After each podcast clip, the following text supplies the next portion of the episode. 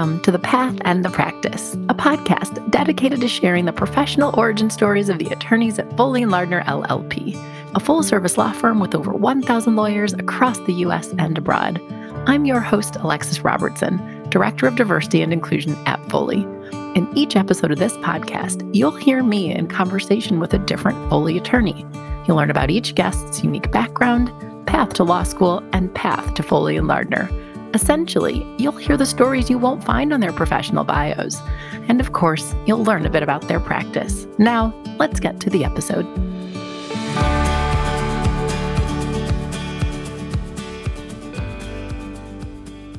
Today, I'm speaking with Christopher Swift. Christopher is a partner in Foley's Government Enforcement Defense and Investigations Practice Group with a focus on national security and international law.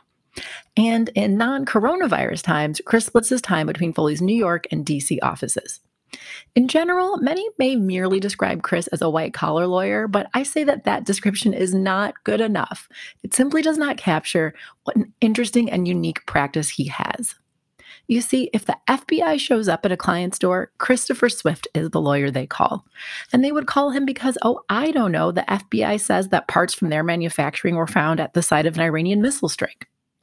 Now, the only thing that may be more interesting than Chris's day to day practice is the path that led him there.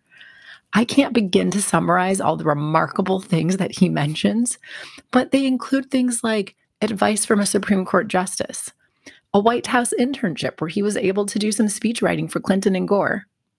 They include him getting his JD and his PhD from Georgetown and Cambridge at the same time over a five year period. Chris has a really understated delivery that I think can almost make it hard to hear just remarkable how his path is. But if you listen closely, I think you'll be just like me. And at some point, I even said to him, Chris, my brain is unable to compute the things you're saying to me right now. But I hope what you take from this is a lot of the wisdom that Chris provides that I think is useful to anyone, but is particularly useful to anyone who's aspiring to have an international legal practice. I hope you enjoy our conversation. Chris, welcome to the podcast. Let's just jump right in and have you do your professional introduction. Thank you, Alexis. Uh, it's a pleasure to be with you. So, I'm a partner in Foley's Washington, D.C. office. I also spent some time in the New York office pre pandemic, so I'm sort of dual added. I'm in the white collar group and I am a national security lawyer.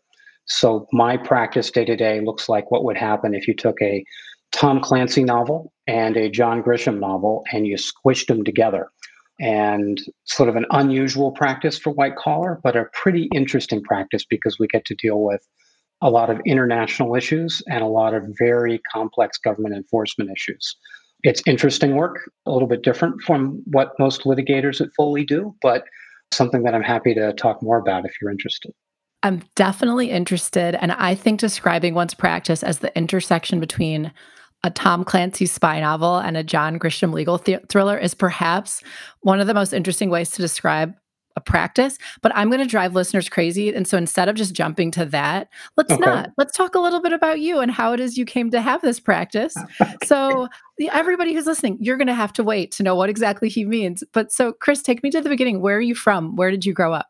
So I grew up in a small town in New Hampshire. My family's been in New England since 1620 when they got off the boat. So we've been here for a very, very long time. And my family's very much small town, rural New England, town meeting, you know, four distinct seasons of the year summer, a glorious autumn, a bitterly cold winter, and then this, this sort of gray period full of bugs before the summer begins. So I grew up in a place that was pretty homogeneous, you know, ethnically and culturally, but where there were really, really deep roots going back to before the founding of the country. And what's the town called? Did you mention it or, did I miss it? Yeah, it's a town called Hollis. It's in southern New Hampshire near the Massachusetts border. It's a farming town. So if you want to go to a place that has family run farms with apple orchards and pick your own pumpkin and that sort of thing, it's very much in that vein. It's sort of the picture perfect New England town with the white church and the town green and the town hall and all the beautiful 300 year old houses around it. It's where all the Hallmark movies they have sets that look like that. it is just like that only the Hallmark movies will always have sort of some nice cafe where you know the female protagonist and the male protagonist can sort of run into each other and spill coffee on one another where they can meet and sort of talk with the supporting actor about their Christmas, and feelings it's or Christmas whatever. time. It's the Yeah, holidays when that happens. Yes. we didn't have that cafe. Okay. We had one stoplight. We didn't have anything quite that interesting. But it, it was a true farming town and a true old, old New England sort of town.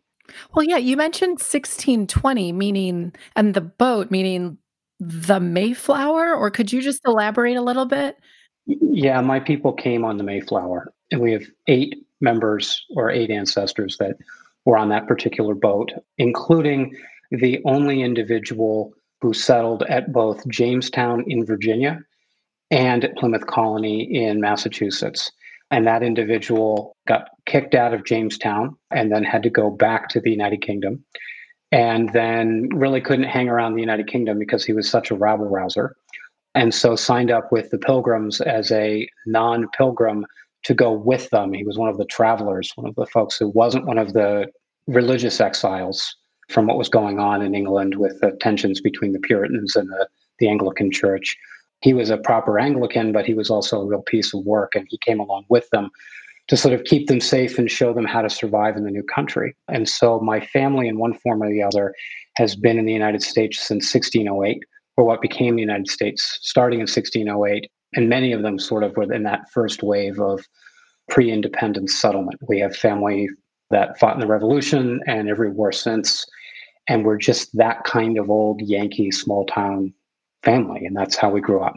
Wow, that's amazing. And I will resist the urge to go off on a long aside that could last longer than this podcast to hear more about that. And we will get back to Chris growing up in Hollis. And we will eventually get to you have a, a really amazing just academic career, and we will get there. But tell me a little bit about life growing up there for you. What were you interested in? And then eventually, how did you end up on this path that you're on? Huge, sorry, really broad question, but just start, start telling me more about yourself. Yeah, so there are basically three fundamentals growing up in a town that small. The first is you have a really strong sense of community, but everyone's in your business all the time. Right. So there's that tension between having a having a sense of place, but then your neighbors are sort of on top of you. So you find in small towns in, in New England that there's and you see this all over small rural towns in New England, a real strong desire to, to get the hell out of Dodge Mhm. see the wider world. And a lot of people do that through the military. And I came up through scouts like a lot of kids did in our town because again we had these really sort of strong community institutions and Boy Scouts uh, was a huge part of growing up in that community and being a part of that community. And we had some really fascinating leaders. I mean, we had guys who were former military officers, Vietnam era military officers. We had some really interesting folks who were test pilots, but who had all sort of come home after doing interesting things in the world. And we had one gentleman who worked for the intelligence community during the height of the Cold War. And as the Cold War started to wind down, he came home too. And so we had this very small town that it was very, very parochial on the one hand. But then if you looked at my scout leaders, you know, these are all people who had deep roots in this very parochial colonial era town but who also had these amazing international experiences and the things that had sort of formed their character and formed their profession and informed their outlook on the world all involved that process of of the departure and the return Mhm. you know sort of if you look at joseph campbell's Like a hero, hero cycle journey. Yep, the yeah hero journey. hero with a thousand faces that whole departure transformation return was a really big part of how these guys you know grew up as men and it was clear to me that as much as I loved where I was from, I really had to go someplace else in order to appreciate it and in order to be worthy of doing something there. The other two things that were really important growing up were my family was education first, education last. We might be wearing, you know, last year's clothes, but we went to the very best school my parents could afford. And that was that was it. Like education was the thing that took my family off the farm, you know, a generation ago and it was the thing that distinguished you know where my family is now from where it was two or three generations ago so that was always the primary investment and then the third thing was you know if you grow up in a place that has those four distinct seasons and that is rural and where you can see the stars at night and the bear wanders through your backyard you really get a connection to being outside and the importance of being outside. And as a, as a younger person being able to go out the front door and disappear into the forest for the entire day or being able to drive an hour or two away and be in the mountains or drive an hour away and be at the ocean or drive an hour in the hour and you know be in downtown boston it's a it's a really remarkable part of the world where all of the things that sort of make you a well-rounded person you know in terms of uh, physical life not just a spiritual intellectual life are all not that far away uh, and that was one of the special things about growing up there. It was, however, very homogenous. If you were Jewish, you were different. Right. Everybody. So everybody looks the same. And, but as everything you described, that type of exposure to those who had left and returned, definitely planting some seeds I could see for your, uh, you know, perhaps yeah. interest in the broader planet, should I say? And so those folks also brought some values that were not parochial with them based on their lived experience and i always felt like those values were my values but i had no idea like how to situate that stuff in the world that i saw around me and so that's another reason why it was so important to leave yeah to, uh, to understand what that meant and how to interact with it and let's fast forward to that leaving because, and you're gonna have to correct me here, but so what I see when I pull you up on LinkedIn, I see Dartmouth for undergrad, I see Cambridge for grad school, perhaps a master's, I see JD at Georgetown, and then I see a PhD at Cambridge. That's right. Walk me through that. That is a lot of school. That is more school than most lawyers at large law firms have. that is a lot of school. So fast forward to Dartmouth did you know what you wanted to do there? Did you know you had all of the school ahead of, ahead of you? Walk me through through all of that. Yeah, so I went to Dartmouth thinking I was going to come out of Dartmouth as the very best history teacher and go and teach high school level history. You know, at a, maybe at a private school and maybe be the rowing coach and go hiking on the weekends and basically, you know, get back into the bubble. You know, when you're 18, that's a pretty exciting option. You know, I looked at going to other schools, but that desire to stay sort of connected to the the place that is New England was very strong with me at that particular point in life. Um, but then you know you get into a, a school like Dartmouth, and you know everyone's from someplace else except for you and the eight other kids from New Hampshire and the six other kids from Vermont across the river. And at the time, I had a very strong New England accent, and I got there, and the folks from New York and Los Angeles and the greater Washington area and New Jersey and all sort of the the Wall Street crowd, you know, the future masters of the universe. Uh, those folks thought I was the help, not a classmate. Interesting. Because of my accent. And one of the things I had to learn as an undergraduate at Dartmouth was how to change how I spoke in order to accommodate people's expectations. And one of the other things I learned when I was at Dartmouth was, you know, I was on the 30 to 40 hour week working in the dining hall or working in the student union or working some uh, work study job. So on the one hand, I, I came from a, a, family that you know had been here forever and that sort of had that picture perfect rural small town you know New England life. But on the other hand, I had to work full time when I was in college to keep to pay rent, to pay for food, to pay for books, to pay part of my tuition. And so I fell in in college with not just you know folks who were like me, through the rowing team or through some of the other activities I was involved in, like student government. But I also fell in with all the folks who were coming from someplace else, who the people who were coming from wealthier backgrounds treated like the help or sort of looked at as the help. So you're running into those those kind of those class dynamics essentially. So that because the, the class dynamics were sort of apparent as they all are at all elite schools from the very beginning, they also brought in some racial and ethnic dynamics as well. Uh, and so when I look at, you know, who are my friends on Facebook from Dartmouth, you know, more than 20 years later, a lot of them are friends from my fraternity house and from, you know, rowing and from student government and the rest. But there is a ton of folks who are very diverse and we worked together, mm-hmm. right? We were all making money to pay for books and food and all the other stuff we had to pay for. And so when I look at my entree to people from the African American community or folks who are from the Latinx community or folks from the Native American community, my exposure to that their and their them and their lived experience and how it was different from mine was because we were cleaning the floor in the dining hall together or because we were opening the bar at the student union together or setting up a you know, speakers and lights and stuff for presentation whenever a, a traveling band came through. You know, we're always on the, all of us were always on the hustle trying to make a little bit of extra money to keep the bills down. And that was a real big part of that going away and trying to get into where where does this you know cosmopolitan outlook come from in such a communitarian community like where where did these folks pick up that stuff? And for you know for a lot of the guys i grew up with and a lot of the folks that i knew through scouts who were you know ahead of us the military was their experience. For me it was you know being a work study kid at dartmouth. Mm-hmm. It's interesting on, I don't know what number episode of the podcast he is, but an associate at Foley who was in the Air Force prior to becoming an attorney talked a bit about that, having grown up in the suburbs of Chicago in a relatively homogenous community.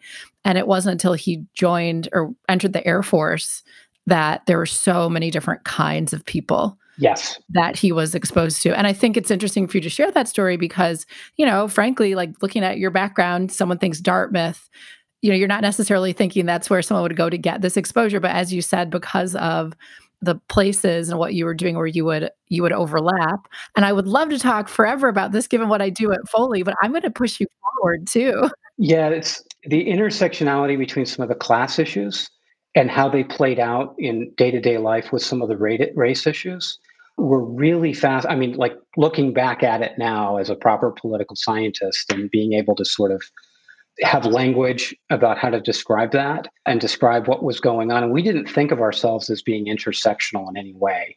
We thought of ourselves as, oh my God, we, you know, every one of us is an outlier from the mainstream in one fashion or the other. For me, it was I didn't have as much money as most of the folks that looked like me. And for the other folks, it was, oh my God, they just dropped me off in a, you know, a small town in the middle of the woods in northern New Hampshire and said, this will be college and this place is as white as it can possibly yep, and I'm be. the only person who looks like I'm me. the only person that looks like me. And it was really interesting how we all sort of built relationships and, and coalitions around issues, not just through student government or through um, some of the political stuff that I was doing at that phase in my life, but also in terms of problems we were trying to solve on campus, like who had access to what kinds of opportunities or what kinds of things were going to be taught by the faculty or when we thought about community service, what did community service look like? Well, and the, and the same issues that we're see ourselves grappling with now, you know, as a country, the same stuff, but with in the Dartmouth campus. But I'm going to push you forward on your path because we're only now talking about your experience at Dartmouth. And as you said, you went in thinking you wanted to become the best history teacher that you could become, but you did not stop there. Or maybe you were continuing on that path. Tell me more. I got sucked into so New Hampshire, as you know, is the first in the nation primary. And so I got sucked into the 94 midterm election, and then I got sucked into the 1996 general election. And I was working on election stuff until I don't know. I, I worked every election between 94 and 2004, either in a volunteer capacity or some other capacity. And sort of midway through my time at Dartmouth, I was asked to take a pretty big role with the Clinton Gore campaign, field organizing in New Hampshire for the primary and then also for the general.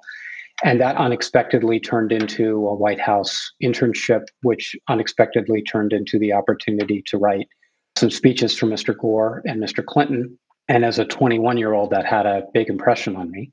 And so when I left Dartmouth, I realized that, you know, the history teacher thing can wait.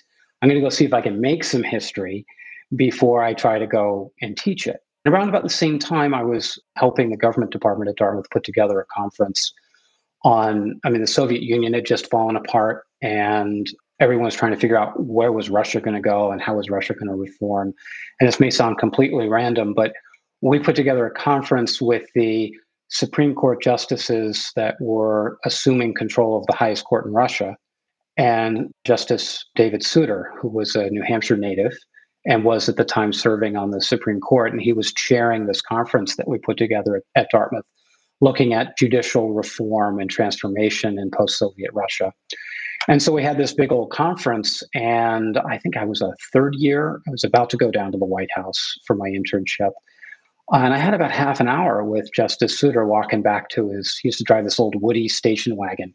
Wow. After the conference. And, you know, and he was really obsessed with, you know, how is Russia going to fix this stuff and international legal exchange. And you know, he, he had another example of this person from this very parochial background with a very international outlook. And I asked him, you know, Justice Souter, what do you, you know, when you were my age, you know, if you were thinking about law school or grad school, what would you do? And he said, well, I probably, knowing what I know now, I probably would have gone and gotten a PhD instead of a law degree. And I was shocked by that. And he explained why. And he he said his biggest concern about the legal profession was the way that it was turning into a business degree rather than being something more akin to what you know a physician or a surgeon would do where it's really you know client focused a service focused and he was pretty preoccupied with that. And i i also asked you know so if you were someone who didn't know which direction you wanted to take and both of those directions were appealing to you what would you do? And he said i would figure out what i was good at and then figure out whether the law made sense as a way of amplifying that or explaining and helping you understand that and so I put the law on the back burner and I went back to Washington and started working for a think tank called the Center for Strategic and International Studies. NATO enlargement was a big deal at the time. Post Soviet consolidation was a big deal at the time. European Union integration and the trade and economic activity was a big deal at the time. China was starting to, you know, was starting on its on its rise. And somebody figured out I could write, and then somebody put me in as the aide de camp to a guy named uh, Zbigniew Brzezinski, who was President Carter's national security advisor. And I worked for him as his right hand man for several years, doing research, you know, getting congressional testimony together, running, you know, doing all kinds of drug deals behind the scenes. And I don't mean this literally, but sort of making right. things happen behind the, th- the scenes. And we'd have days where I'd be in the office and I'd pick up the phone and it would be Senator Kennedy. And you know, I'd say, okay, Senator, yes, I'll get him for you. And we would advise Senator Kennedy on an issue. And then an hour later, Senator McCain would call and we'd advise them on the same issue. We had events. I remember the first foreign minister I ever met was the French foreign minister. And, you know, it was me and Dr. Brzezinski and the French foreign minister and his assistant in the office for three hours talking about NATO enlargement. And as a 23 year old, that's that's amazing. There's not a better education in foreign affairs. Well, and by the way, as you already said, but before this, you'd had Supreme Court Justice Souter give you his opinion on your professional path. You'd had the opportunity to write speeches for Clinton and Gore, and then we we started off with the Mayflower. So there's a, a bunch of touch points yeah, you hit on. There's some fun stuff in here, yeah. But the, very much so. The thing that's really important is like the opportunity to talk to Justice Souter or the opportunity to write a speech or the opportunity to work with Dr. Brzezinski. A lot of that was asking the right question and then working really, really hard. It was not, I knew somebody or somebody knew somebody and would set me up. It was, how can I help you solve your problem? Mm-hmm. And if we get back to sort of the practice of law very briefly before moving through the rest of the stuff I know you want to cover, a huge part of being a good lawyer, regardless of what level you're at, is listening to the other person, letting them tell their story, and then asking, How can I help you solve your problem? What is your problem? What are the elements of it? What's the story behind it? And then how can I help you fix it? And that's very different from thinking you have a goal and an objective and you're going to go out and find, fix, and destroy that objective. Opportunities like that develop when you combine a willingness to listen and learn with just a willingness to work harder than everybody else around you. That's perfect. There's absolutely nothing I could add to that, but I hope everyone listening really heard you because that was major wisdom that you just shared. So tell me, maybe we can do, and I don't know if it's possible, but that like three to five minute version of the then why did you go back? Why did you go to Cambridge? And then why Georgetown? And I would say why the PhD, but maybe because Justice Souter told you to, but please elaborate. no, no, it was so my grades coming out of Dartmouth were not the greatest because in part because I was working 30 to 40 hours a week to make rent. And so I did not have amazing grades coming out of undergrad. They were they were respectable. But you know, with some of the stuff I was doing with Dr. Brzezinski involved a lot of behind the scenes trying to solve problems in the world or trying to get people out of bad places when they were threatened. And so whether we were doing the high politics or we were doing the human rights stuff, it was all part of a continuum, right? It all ran together. And so at one point, I was I uh, left CSIS and went over to Freedom House to run a program on human rights in Russia. And by virtue of the work we were doing on human rights in Russia, I had the opportunity to go and lecture at Oxford and Cambridge and the, the University of London and a few other places because we were doing some interesting stuff and it was a pretty hot topic at the time. And when I was in Cambridge, I sort of, you know, showed up, gave my presentation, and for the presentation, met with the faculty and said, "So, what does it take to get into a place like this?" And they said, "Well, you need to have a three nine or above from an Ivy League university or an equivalently equivalent university." And I said, "Well, I have a three four. And they said, "Well, that's very nice. We'll look forward to your presentation." and then I finished the presentation, and we had such a good time that they came up afterwards and they said, "Well, we look forward to seeing your application."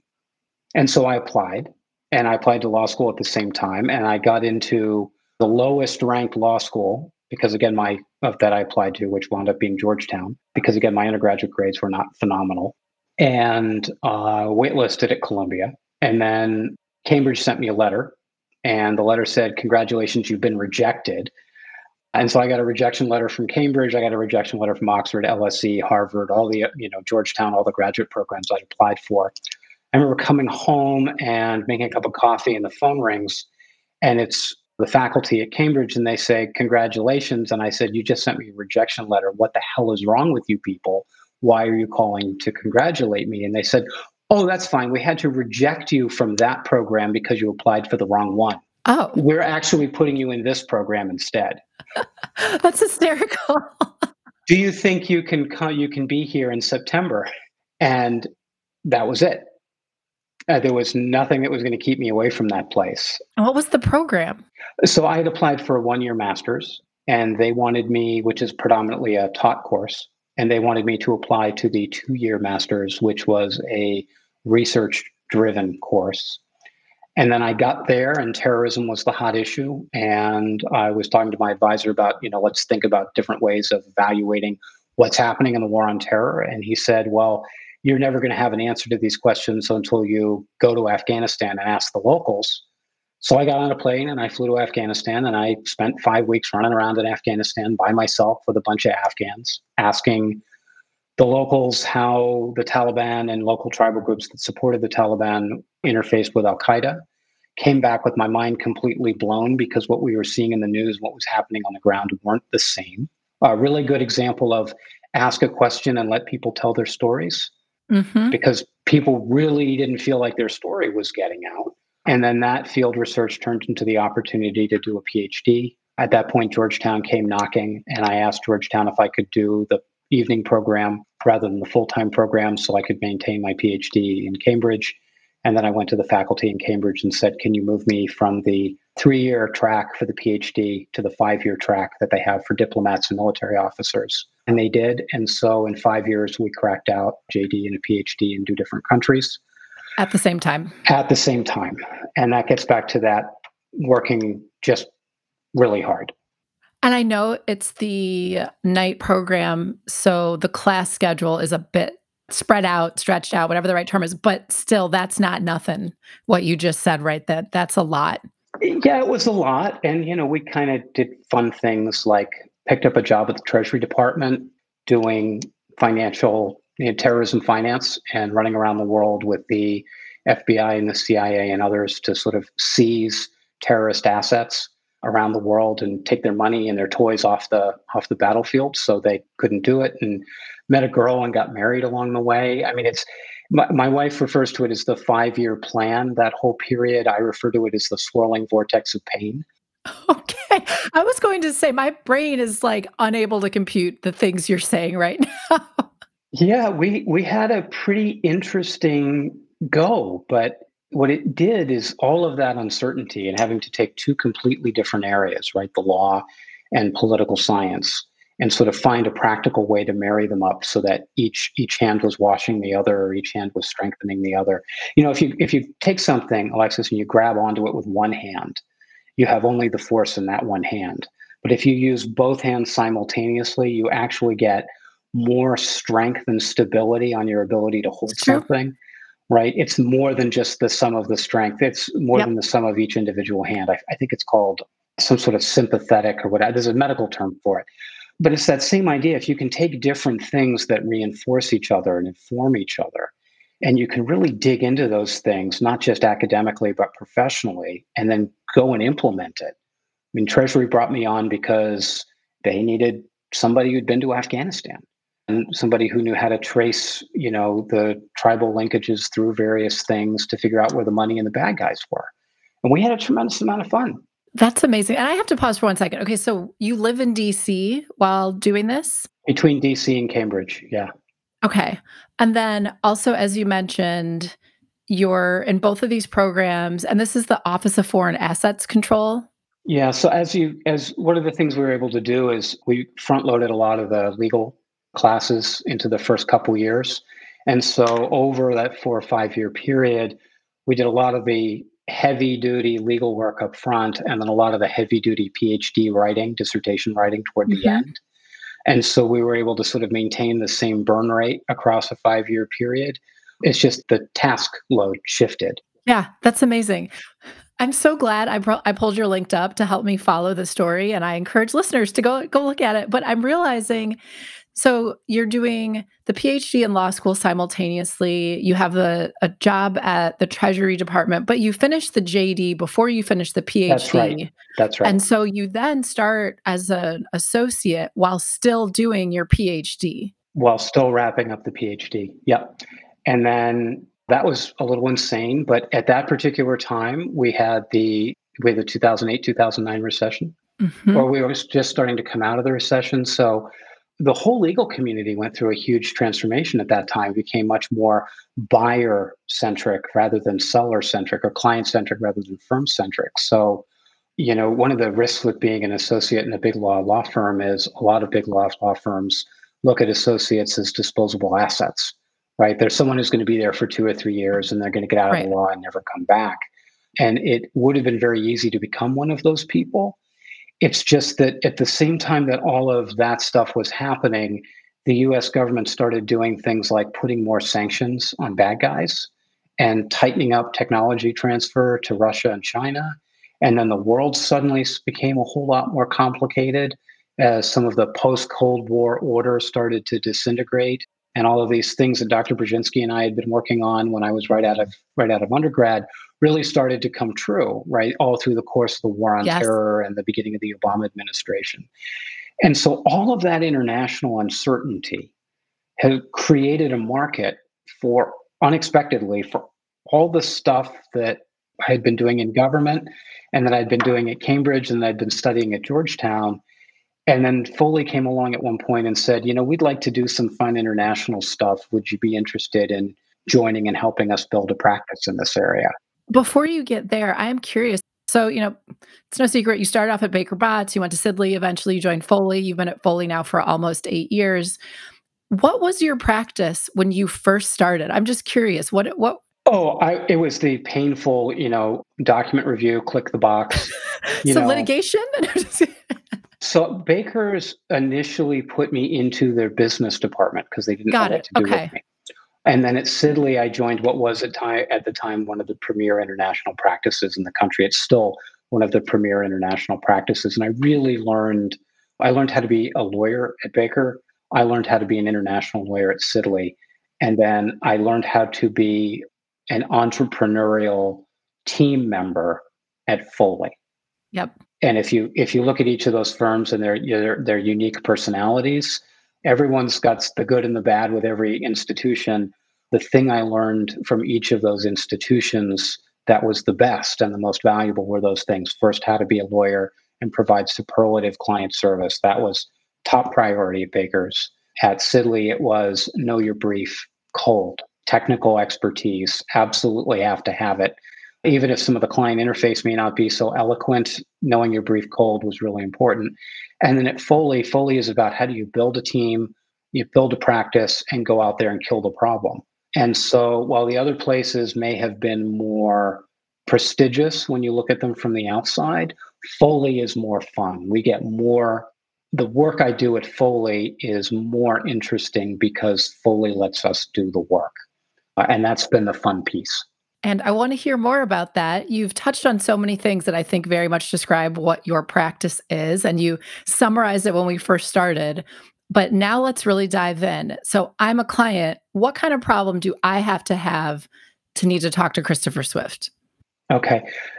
So imagine you make products, right? You make electric components and you sell those components around the world. And imagine you wake up one morning and you go to the office, you get your cup of coffee, you go downstairs, you log onto your email, and then you know someone rings from the front and they say there's two federal agents sitting outside. This happened to a client of mine about a year and a half ago. And the two federal agents, one is from the FBI, which everybody knows about, and the other is from an agency you've never heard of, one of the alphabet soup agencies here in town. The kinds of clients I support are the clients that have those unexpected visits from a federal agent who's asking, why are your components found in the wreckage of this Iranian missile strike in Saudi Arabia? And so we had a case this time last year, it was September, October last year, where Iran fired a bunch of missiles and drones at Saudi Arabia, bombed an oil field, shut down 5% of global oil production in 27 minutes and our clients' components with their name, with the name of the company, the address of the company, and the serial number were found in the wreckage of the Iranian missiles. And so immediately the US government is thinking our client is doing business with Iran, and not just with Iran, but with the Iran uh, Islamic Revolution Guard Corps, which is sort of the worst. These are the people who are responsible for upholding the regime. These are the people that torture human rights activists and you know do horrible, terrible things and they're they're bad guys to put it as simply as possible. And the US government says you can't do business with them directly or indirectly. And you certainly can't sell them stuff that would be used in a weapon to attack you know another country. And so those are the kinds of clients that engage our team in this sort of very complicated there's a front page New York Times story about that attack and the investigations the US government launched into where did the Iranians get the technology to do this? The answer was our client, among others. And so we had sort of this year long process where we had to do that tracing, just like we did at Treasury, where we'd look at what bad guy you know was involved with what tribe that had what interface with what terrorist group and how was the money flowing. We did the same thing for how did these components leave a client here in the united states and get all the way to the bad guys in iran? And what did our client know about it at each stage in the process? And was our client a perpetrator of essentially proliferation, technology proliferation that supported these, the Iranian military? Or was our client somehow a fraud victim? Did somebody somewhere along the lines lie to them about what they were doing? And we do a bunch of those cases every year where some bad thing happens in a place like Iran or Russia or North Korea or some blacklisted entities in China or other garden vacation spots around the world where bad things are happening to good people. Our clients get wrapped up in that, and it's our job to investigate it and then unravel it so that we go from being a target of the government's investigation to being a witness, which is mm-hmm. basically the business of being a white collar lawyer. Right, you shift your client from target to witness and build the defenses to mitigate their mitigate their risk. Well, I'm just thinking the the times we've had we've been able to speak your schedule sounds very interesting. Things obviously come on very sudden, and you'll make a remark about, so sorry, I had a client call with X sort of, I don't know, computer, whatever happened, or parts ended up here, or it's all very interesting. yeah, we we've had some fun stuff. So one of the things that is good about the way Foley does this, a lot of law firms get really deep into stovepipes.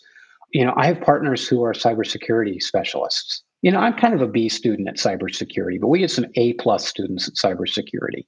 And so when we have a scenario where a rogue state engages in uh, hostile cyber activity to hack one of our US defense contractor clients and steal all the data, that is a US government contracting issue. It is a cybersecurity issue, and you had better believe it is a national security issue.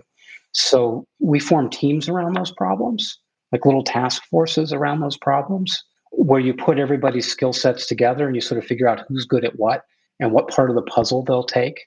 And it's so much more fun to practice law that way, where you sort of have this horizontal team, than it is to practice in that sort of old white shoe firm way where there's a strict hierarchy and only the partner's allowed to talk, right? And and everyone else sort of labors at a lower level before it goes up. You know, that model dates back to World War One and the way the U.S. Army was structured in World War One. That's not the world we live in anymore. Right. That's not going to get the client the solution they need. And it, it actually can interfere with the client's ability to understand and respond to the challenge. Well, I could talk to you about your practice for a very, very long time. And I'm sure listeners are going to be upset with me that I'm not. But I have my two final questions for you. The first is one that, and you've probably heard this a lot too, but I have law students reach out to me. I will sometimes ask them, okay, what are you interested? What do you want to do? And I will get this vague, like, I want to do international law. Mm-hmm.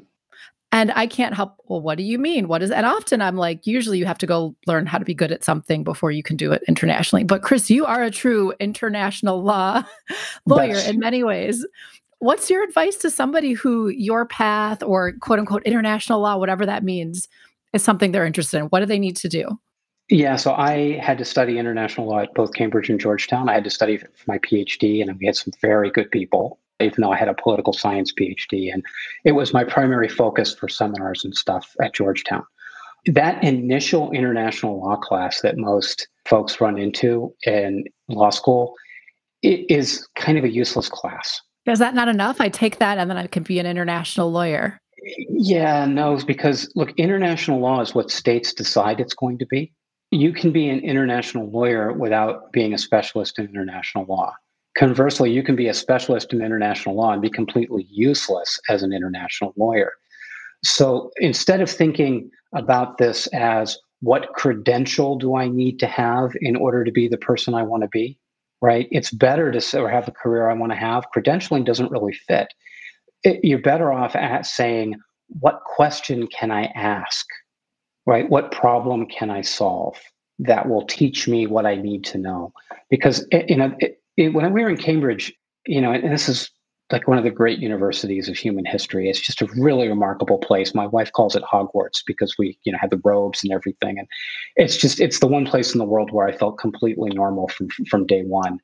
Their approach to learning something new is to take you up to the 10 meter diving board, you know, the really high diving board for the Olympics, and just push you off the edge. Because they figure if you're a smart person and you work hard, you'll figure out how to swim. And a lot of being a lawyer is asking the hard right question and then doing the hard work to get the answer and the experience. It's not a credential, it's not a certification, it's not a degree, it's not a school, it's not where you come from or what you look like. It is are you asking the right questions? Are you putting in the work? And then, most importantly, do you have a team of people that are willing to teach you what you don't know and sort of jump into the trench and work the issue with you? And one of the things that makes sort of Foley's approach to this stuff different from other firms is, at least what I've tried to build in our practice, is the everyone jumps in together and figures it out together. I tell the associates that work on my team, I am more than happy to be wrong as long as our client wins. And if you have a better way of solving the problem, let's discuss it. Right. That's fantastic. And then my, my role as the partner is to teach you stuff, to run interference with other partners so you can do your work and then to make sure we don't screw up when it comes to the client or talking to Uncle Sam. But that doing the work and asking the question, there's no substitute for that. To go do it. Yeah, just do it. Fantastic advice. And you've you've already said so many just wise and impactful recommendations for navigating one's career. In our last couple of minutes, is there anything else you would like to share that we either haven't touched on or general advice or reflections you'd like to share? Yeah, there's a couple things. The first thing is it yeah, so going back to that conversation I had as a 21 year old, 20 year old, 21 year old with Justice Souter, you know, his real concern about the future of the legal profession was that it was focused on knowing what the answer was rather than asking the question. Right. And that's part of why he said to me, I think these days I'd go and I'd get a PhD. I'd want to ask the right question first rather than just knowing the answer. Um, but his other concern was really this sort of this breakdown in the relationship between the profession and society more generally. And when he was talking to me about, you know, the the JD being a replacement for the MBA, right, or people treating it like the replacement from the MBA, his concern was that lawyers were no longer serving, uh, were no longer officers of the court, right? They were no longer serving the role of intermediating between people in society that had a problem and the institutions of government. There's a British scholar that I use when I'm teaching my international and national security law class at Georgetown, um, who describes the purpose of law as being to resolve disputes and maintain order. And Justice Souter really came out of that same theory where the purpose of the lawyer is to be that intermediary that helps society and people within society resolve disputes and maintain order. And when we look at so much of what's happened to the legal profession, and if we look at what's happened to politics in the United States and race and class relations in the United States and the sort of the devolution to the bottom in political life and political discourse, lawyers have a pretty important role to play, mm-hmm. not in terms of having the right answer, but in terms of holding up, asking the right questions and holding up certain standards. And, you know, if there's one thing I would say to an associate who's starting at Foley or to a law student who's trying to find their way in this crazy world where everything seems to be on fire all the time is think about the role that a lawyer plays in stitching the fabric of society back together right? Resolving disputes and maintaining order. Not being right not winning right? Obviously you are an advocate a zealous advocate for your client but the role is bigger than the job and that's hard to hard to recognize when you're a law student or a junior lawyer. It's sometimes really hard to recognize when you're a partner because there are so many pressures. But the role we play in society is just as important as what you know priests and doctors and military officers and other regulated professions do. Societies fail without us. But when we're active in society we're really working those hard issues together whether it is diversity inclusion whether it is national security whether it is you know environmental justice, economic justice, you know COVID nineteen, whatever. We have a role to play because we have the tools that allow people that don't normally talk with one another to come to the table and find a way forward.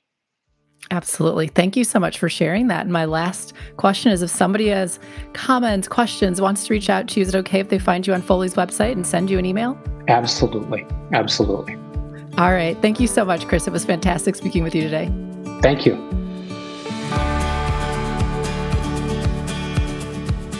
Thank you for listening to The Path and the Practice. I hope you enjoyed the conversation and join us again next time. And if you did enjoy it, please share it, subscribe, and leave us a review, as your feedback on the podcast is important to us. Also, please note that this podcast may be considered attorney advertising and is made available by Foley and Lardner LLP for informational purposes only. This podcast does not create an attorney client relationship any opinions expressed herein do not necessarily reflect the views of Foley and Lardner, LLP, its partners, or its clients. Additionally, this podcast is not meant to convey the firm's legal position on behalf of any client, nor is it intended to convey specific legal advice.